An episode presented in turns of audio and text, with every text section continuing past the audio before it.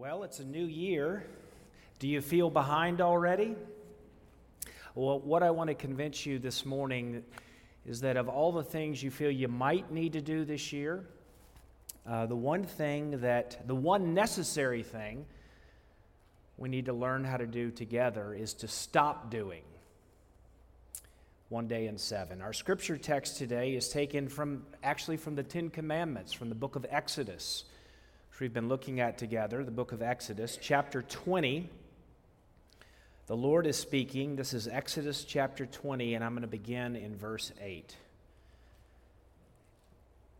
The Lord says, "Remember the Sabbath day to keep it holy. Six days you shall labor and do all your work, but the seventh day is a Sabbath to the Lord your God. On it you shall not do any work. You or your son or your daughter or your male servant or your female servant or your livestock or the sojourner who is within your gates. For in six days the Lord made heaven and earth, the sea and all that's in them, and rested on the seventh day. Therefore the Lord blessed the Sabbath day and made it holy." Well, let's admit it, the fourth commandment is odd. It's strange. It's the longest of the Ten Commandments. It is positively stated instead of "thou shalt not." It's the one commandment that is completely unexpected. You know, I command you, rest. In fact, you could say this is the most debated commandment, and it is the least observed commandment. You still see remnants of it today. To everyone's chagrin, no Chick-fil-A on Sundays. Well, you should know it was out of place then as well, three thousand years ago. Keeping a Sabbath was a unique custom in the ancient world. It had no precedent or parallel in any other culture, especially, remember, to a tribe of slaves. They'd never had a day off.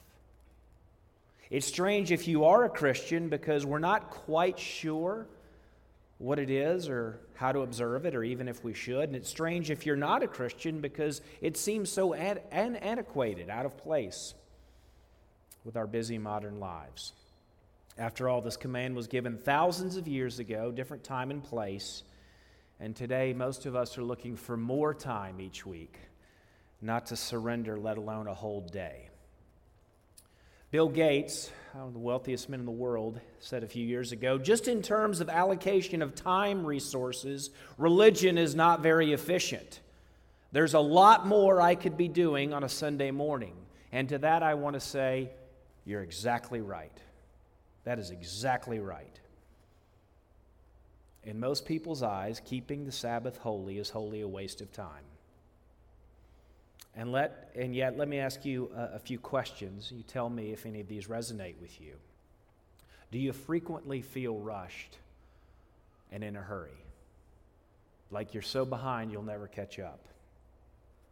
Are you operating with very little margin? Is it hard for you to make space for solitude, silence? Do you? Is it difficult for you to be fully present? People you care most about. What I want to convince us of this morning, if you answered yes to any of those questions, our inability to manage our time just may reflect our reluctance to honor God's time. Abraham Heschel is one of the most noted Jewish intellectuals of the twentieth century, wrote the most famous book on the Sabbath in the last hundred years. He went so far as to say, what we are depends on what the Sabbath is to us. What we are depends on what the Sabbath is to us. So what is the Sabbath to you? Well, let's have a conversation. We'll frame our conversation around three questions.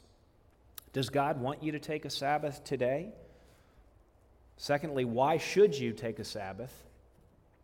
And third, how can you? How can you? But first, does the Lord want us to practice Sabbath keeping today? One day in seven, does the Lord want you to cease from all your work? And many say no. For many Christians, the Sabbath has become, at best, an optional suggestion, reduced to the occasional Sunday afternoon nap, watching football on T V. But sadly, no longer the Indianapolis Colts. Uh, no longer a binding commandment of God. After all, the Sabbath was part of the Old Testament law, which has now been fulfilled in Jesus. Besides, you say, didn't Jesus himself break the Sabbath? Well, if you try and read through the Bible this year, which I hope you'll adopt some sort of plan, one thing that will strike you is how frequently the Sabbath is mentioned in the Bible. one hundred seventy-two times by my count. But even more than frequency is how much God seems to care about the Sabbath. To give some famous examples, this is from the book of Exodus, chapter thirty-one, verse twelve. The very last thing the Lord tells Moses before Moses leaves Mount Sinai, quote, "You are to tell the people, above all things, you shall keep my Sabbaths." One last thing, Moses, above all things. And he says, this is a sign between me and you throughout the generation. Why single out that one commandment? Above all things, remember this. The prophet Jeremiah is told, when the people one day come and ask, why are we in exile? The Lord says, the reason the Lord gives is failure to honor the Sabbath. You can read it for yourself in Jeremiah chapter seventeen. Apparently, keeping the Sabbath was very important to the Lord. You say, well, that was just part of the Old Testament law. It's not binding today. That's why it's so interesting that before the law is given in Exodus twenty, the Ten Commandments, if you flip back a few chapters to Exodus sixteen, a story we'll touch on in a few moments, but for now, note, the practice of Sabbath keeping predates the giving of the law at Sinai. It's before the law, most importantly in our text itself, in the fourth commandment. Listen to where God grounds Sabbath observance. This is verse eleven. For in six days the Lord made heaven and earth, the sea and all that's in them, and rested on the seventh day. And his Sabbath keeping is woven into the very fabric of creation. Before the fall of humanity, recorded in Genesis three, when the world was perfect and as God always intended, God rested and blessed the Sabbath, the Sabbath day, Genesis chapter two. Which is to say, in the very warp and woof of creation, there is a God-given sacred rhythm to life. It's in the very fabric of creation, six and one, six and one. It's how God made things. And I wonder if you've ever noticed, verse eleven continues, therefore the Lord blessed the Sabbath day and made it holy. Holy. Abraham Heschel writes, one of the most distinguished words in the Bible is this word holy, kadosh. A word which more than any other is representative of the mystery and majesty of the divine. He continues, what was the first holy object in the history of the world? Was it a mountain? Was it an altar? It is indeed a unique occasion at which the distinguished word kadosh is used for the first time in the book of Genesis at the end of the story of creation, and how extremely significant is the fact that it is applied to time. It is applied to time. God blessed the Sabbath day and made it holy. Heschel says this is a radical departure from our accustomed religious thinking. Normally we associate holiness with a place, a thing, or an action. But when history began, there was only one holiness in the world, and it was a holiness in time. You know why we miss what's right in front of us? Because we've completely lost our sense of sacred time. But it was so important to God that when our Creator reduced all of life to ten words, and in the Jewish tradition, that's a famous way of referring to the Ten Commandments, and it's a helpful way to think about the Ten Commandments today. Life as God intends it to be lived in ten words. I mean, who could be qualified to say this is what is most important in life in ten words? And God uses one of them. I've got just ten words to say about how to live, and one of them, remember the Sabbath day to keep it holy. Jesus honored the Sabbath. He calls himself the Lord of the Sabbath. Matthew twelve, verse eight. He says, I did not come to abolish the law, but to fulfill it. When he was accused by the religious leaders of his day of breaking the Sabbath for healing on it, Jesus wasn't breaking the Sabbath. He was breaking their twisted understanding of the Sabbath, because the religious people of his day had taken something that was intended to be a gift and had turned it into this very onerous burden. They'd come up with a list of uh, one thousand five hundred twenty-one things you could not do on the Sabbath. For example, could you carry a stone? No, that would be a burden. Could you carry a child? Yes, they reasoned, because a child is more often a joy than a burden. But then they asked, but can you carry a child who's carrying a stone? Hmm. You see why Jesus was exasperated. The Sabbath was never intended to be a burden hanging over us, but a gift God has given to us, which is what Jesus meant when he said, this is in Mark two, the Sabbath was made for people, not people for the Sabbath. So does God want you to take a Sabbath? Unequivocally, yes. I command you, one day in seven, cease, rest. So if you're a follower of Jesus, it's a straightforward question. Are you keeping a Sabbath in a way that would be recognizable as sacred time? Now, if you're not a Christian, you might be thinking, this is precisely my problem with Christianity. It seems like a bunch of rules, restrictive and impractical, outdated, out of touch. Well, let's all reason together. Why should you take a Sabbath? Why should you? Here are four reasons. First, and most importantly, because God commands us, and God is God. Now, that may not be very compelling to you unless you have a robust understanding of what the law of God is. The law of God, we almost never hear this, but the law of God is an expression of God's care, His kindness, as if God were saying to us, I made you. I wrote the instruction manual for the human. I know what will make your life flourish and what will set you free. And I'm smarter than you because I'm God. Now, we don't think of it that way, but every time we disobey, we're essentially saying, God, I'm smarter than you because I know what I need for my life to work. There's a beautiful prayer from one of the great minds of the early church, Augustine, who wrote, Lord Jesus, let me know myself and know you. Let me distrust myself and put my trust in you. He's saying the person who is beginning to know himself is learning to trust God more than he trusts himself. May I translate? A wise person is learning to say, Lord, you are wiser than me. That's the first reason you should keep the Sabbath, because the Lord commands you. It's one of his ten words.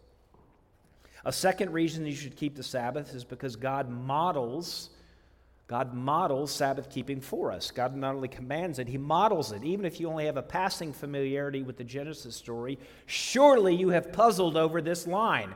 For in six days the Lord made heaven and earth and rested on the seventh day. Ever stumbled over that? Rested, just made heaven and earth by speaking them into existence. Was the Almighty tired? Rested. There's an amazing line tucked away in the back of Exodus. This is chapter thirty-one, verse seventeen. I wonder if you've ever noticed it. It says, in six days the Lord made the heaven and the earth, and on the seventh day, quote, he rested and was refreshed. Isn't that amazing that that verse is in the Bible? I mean, whew, that Grand Canyon took it out of me. Refreshed. Why would that be in the Bible? Why would the one who never slumbers or sleeps ever need to rest? It was an old Puritan writer, Thomas Watson, who wrote a series of sermons on the Ten Commandments. This is what he said about the fourth. He who needed no rest in the greatness of his condescension rested from the work which he had creatively made, that by his example he might woo humanity to its much-needed rest. He might woo humanity. See, it wasn't for his sake.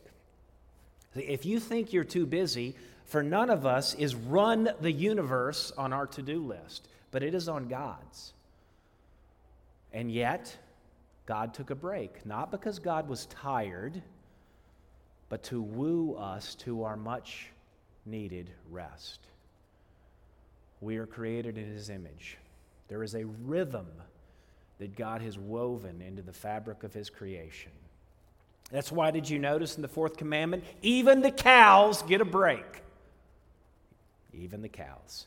So if you're feeling out of sorts today, could it be because we're not in tune with this sacred rhythm? And that's a third reason, getting a little deeper, why we should start taking a Sabbath, because the Sabbath teaches us how to cease from our work. It teaches us how to cease from our work, and we need help with that. That's what the word Sabbath literally means. It comes from the Hebrew word meaning to cease or to rest from labor. There was a viral essay a few months back by David Brooks, who writes, over the past eight years or so, I've been obsessed with two questions. The first is, why have Americans become so sad? And he documents the rising rates of depression. He continues, my second related question is, why have Americans become so mean? And could it be that we are so sad, angry, mean? Could it be that we're redlining? Could our hurry sickness have something to do with the fact that we don't know how to be still? We don't know how to be still. Even if we take days off, we don't know how to rest. Even if we take vacations, we don't know how to enjoy them. Even our recreation has become high maintenance. I've got an app for that. One thing, I'm new to the Midwest, but one thing I appreciate about Midwesterners, Midwest, you guys work hard. But what I want to ask is, do you know why you work so hard? Lady Gaga works hard. You know why she works hard? Here's what she says in Rolling Stone magazine. She said, my whole life is a performance, and I have to up the ante every day. Now, you may not think you have very much in common with Lady Gaga, but don't you know that so much of our drive, that fire in the belly, so much of that insecurity, it flows from the very same taproot. That in our bones, in our bones, we have this sense that we have to justify our existence by what we do. And God says, stop working. One day in seven to train yourself to internalize that what makes you enough has nothing to do with what you do. That's what the, the Sabbath acts like a kind of circuit breaker on our cultural obsession with work. And make no mistake, we have an obsession with work. I like how Walter Brueggemann puts it. In our contemporary context of the rat race of anxiety, the celebration of Sabbath is an act of resistance. Uh, an act of resistance.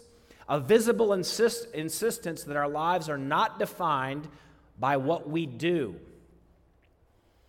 The Sabbath is forming us, he's saying, into people who can believe that God accepts us not because of what we accomplish, but only because of what God has done for us in Jesus. That's what the gospel tells us, that God has already done something for us. God has sent his Son to live for us and die for us and be raised for us. And the Bible says that Jesus is now seated at the right hand of God. Seated. Seated. Without our needing to do anything to complete or fulfill Jesus' sufficient work. So the Bible says, it is not up to him who works. You know, we, we act like that's so easy. We act like it's so easy to trust Christ alone. If you don't know, it is the hardest thing in the world to want to rest in Christ alone for your salvation. If you don't know that, then I dare say you have never understood the real offense of the gospel. It is so hard, in fact, that God says you and I need a remedial course every seven days. Now, I said I'd give you four reasons why to keep the Sabbath. God commands it. God models it. It teaches us how to cease from our striving. But fourthly, and most importantly, the Sabbath trains us how to rest in God. Trains us how to rest in God. God wants us to learn how to rest in his grace. I like how Barbara Brown Taylor puts it. But this is a gift we are so reluctant to receive, it had to be commanded. We're so reluctant to receive this gift, it had to be commanded. God, Sabbath trains us to trust God's care and rest in God's provision. One of the great stories in the Bible I referenced earlier, Exodus sixteen. The people of Israel had been liberated from slavery in Egypt, just crossed the Red Sea, wandering in the wilderness, and they are hungry. So God provides for them bread from heaven called manna, which falls each day, just enough for that day. But this original wonder bread will not keep beyond one day, except if you read the story, one day a week, no bread falls. And the Lord commands the people to gather twice as much the day before. Here's what the Lord says. Six days you shall gather, but on the seventh there will not be any. For tomorrow is a day of rest, a holy Sabbath. This is before the Ten Commandments had been given. Now, what is the Lord doing? The Lord was training his people in the wilderness, on the way, training their hearts to trust. I will provide for you what you need for each new day. Give us this day our daily bread. And three thousand years later, that's what the Sabbath remains. God's training us, forming us into people who are learning to trust that we can rely upon God's care, because God knows we find it hard to trust. And God knows we don't know how to rest. So one day in seven, this constant remedial course. So we've seen that God wants you to take a Sabbath, and why? But even if you're convinced, even if you're convinced, perhaps you're wondering, all right, all right, how can I take a Sabbath? We should start by saying there are no legalistic rules. Even in the fourth commandment itself, God says, set it apart as holy. But even God doesn't prescribe exactly how. Now, I want to take up this question of New Year's resolutions. Say, I don't do that, you say. One more thing on an already crowded to-do list. And I hear that. But think of it this way. If you don't make a New Year's resolution, then you are resolving to keep things as they are. You are choosing to cast your vote for the status quo. Now, I'm a newcomer to Evansville, relatively speaking, but if you'll allow me to suggest, could this be one of our big cultural idols here? The status quo, the way we've always done it, good enough. But may I respectfully ask you, are you satisfied with things not changing this year? If you're wondering what might cultivating this new habit look like for me in twenty twenty-four, I'm going to give you four words, four words that can aid us in how to keep the Sabbath. This is from a great book by Marva Dawn called Keeping the Sabbath Holy. And her four words are ceasing, resting, embracing, and feasting. Ceasing, resting, embracing, and feasting. Cease. Exodus twenty, verse ten says, God, God says, on this day you shall not do any work. No business, not even housework or anything that reminds you of work. And one thing that is essential from getting away from our work is turning off our technology. Fasting from your technology one day a week. You can't rest if you're tied to your work. You can keep your phone on, but you can untether it from your email. There's a wonderful book that came out a few years ago by Jenny O'Dell with this great title, How to Do Nothing. And her subtitle says it all, Resisting the Attention Economy. Here's what she writes. We experience the externalities of the attention economy in little drips, so we tend to describe them with words of amusement like distracting. But this is a grave misreading of their nature.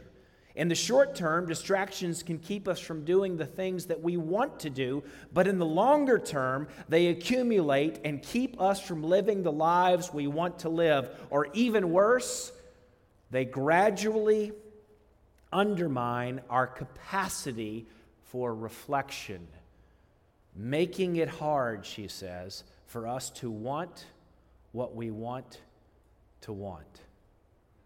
Now, I think that is brilliant. She says we need to replace the word FOMO with NOMO, the necessity of missing out, and that we have no idea how much our technology is malforming us. Some of you are in the medical profession or in a job where you have to work on Sundays. You'll have to get creative. Some of you have little kids. You know, two-year-olds don't have off buttons. You might be in a season of life where it's not possible. So when the Lord says, keep it holy, that means keep it set apart. At the very least, for this season of life, you can set one day in seven apart as special for your family, where they know the first day of the week, the beginning of the week, is the most special and sacred time in our family, where we only do things on that day. You cease. You cease your labor. But to put it positively, to put it positively, you also get to rest. Rest. A word we don't do, use much anymore is leisure. I think this is the most misunderstood word, leisure. If it sounds simple, you don't know what it is, because the leisure that I'm interested in is not binging on Netflix on the couch or just taking a nap. There's a very famous book written several decades ago uh, by a thinker named Joseph Pieper entitled Leisure. Here's what he writes. He says, leisure is not the inevitable result of spare time, a holiday or a weekend or vacation. It is an attitude of the mind, a condition of soul, utterly contrary to the ideal of worker. He says, leisure is an attitude of inward calm. It is a form of silence. You see what he's saying? He's saying it's not true that we don't have time to take a Sabbath. He's saying that we avoid leisure, true leisure, because part of us is afraid of it. Another writer puts it, what is it in us that flees from leisure? It is simply speaking our emptiness.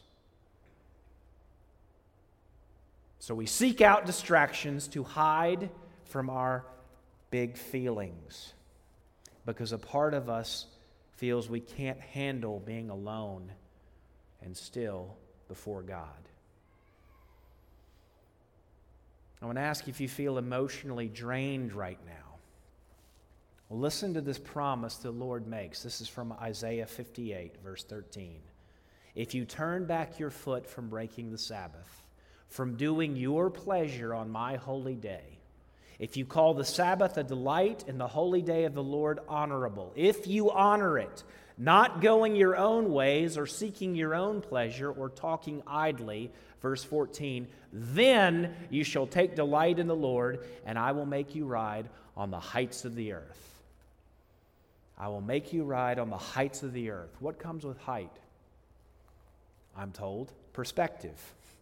Perspective. God is saying, if you make Sabbath keeping a habit, I will gradually start giving you perspective on your life. So ceasing, resting, embracing. It is called a Sabbath to the Lord your God. I've, I've wasted your time today unless you decide of all the New Year's resolutions you could make, you decide this year I'm finally going to learn what it means to keep a weekly Sabbath. How do we embrace this day for God? Will you embrace it intentionally in community? Sabbath rest includes worship. Worship. But please, this is not a pastor saying go to church, because we've turned church into going to a building on a Sunday. In the New Testament, the church was not a building. It is a people who gather to sing hymns and pray and hear God's word and recenter our hearts on the beauty of God. Remember, the Bible says. And that word in the Bible, remember, is not like recalling the date of your mom's birth. In the Bible, to remember, it's like immersive theater. It is to immerse yourself in an alternative story for your life. Remember, Sabbath is an act of resistance. Let me put it this way. Have you ever been in love with someone who lived out of town? Out of town. When you got to see them only on the weekend, did you look forward to that day? Oh, your whole week was geared around Finally, I get to be with the one I love. Now, is that Sunday to you? Oh, finally, we get to gather and worship. I dare say the main reason we don't observe a Sabbath, if I can dare put it this way, is that we're afraid that God is boring. And God bores us because we don't know God, and we don't know God because we don't know how to spend time with God, contemplating, meditating. Psalm twenty-seven says, gazing upon his beauty.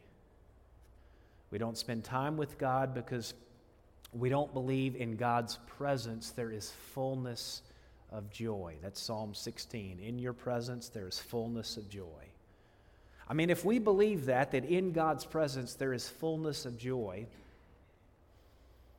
wouldn't his presence get more of our focus than our phones on this day? That's a pretty simple question. What gets more of your presence? In your presence there's fullness of joy. We don't believe God is our delight because we don't honor the Sabbath. What did Isaiah fifty-eight say? What does the Lord say? If you call a, the Sabbath a delight, then, then you shall delight in the Lord. So you cease, we rest, we embrace, and we feast. We feast. We feast. You know who feasts? Those who are hungry. And that's what every Sabbath is intended to be, a taste for the hungry. And man, we are hungry. You know what they call the Lord's Supper in the early church? They called it a love feast. It wasn't how we practice it today. It was a feast because we are so hungry. And the Bible says we are laboring for the bread that does not satisfy. But you know what every Sabbath is? It is intended to be an appetizer, a little taste. And you know what an appetizer does? It makes you hungry for the real meal. Because don't you know where all this is headed, where it all ends? Where we're all going to be together again, a giant feast, festival joy. That is our destiny, the ultimate resting in the culmination of God's purposes. And the Bible says in Hebrews four, there yet remains a Sabbath rest for the people of God. There remains a Sabbath rest for the people of God. And in each Sabbath, we gather to taste that sweet culmination. We make space to feast. But the Bible goes on to say in Hebrews four, let us therefore strive to enter that rest. That's a paradox. Let us therefore strive to enter that rest. It's a paradox that you have to work to know how to experience leisure. Someday your race will be over. Someday your race will be over. But until that day, six days you shall run, but one day in seven, cease, rest, embrace, feast. You know what we're feasting on? The heart's true home. The heart's true home. Isn't your heart crying out for that living bread? And each Sabbath is a foretaste of that day where we will rest from all of our tears and toils and troubles, which is why one of the great masters says, he who cannot enjoy a Sabbath will never enjoy heaven. If you can't enjoy a Sabbath, you'll never enjoy heaven.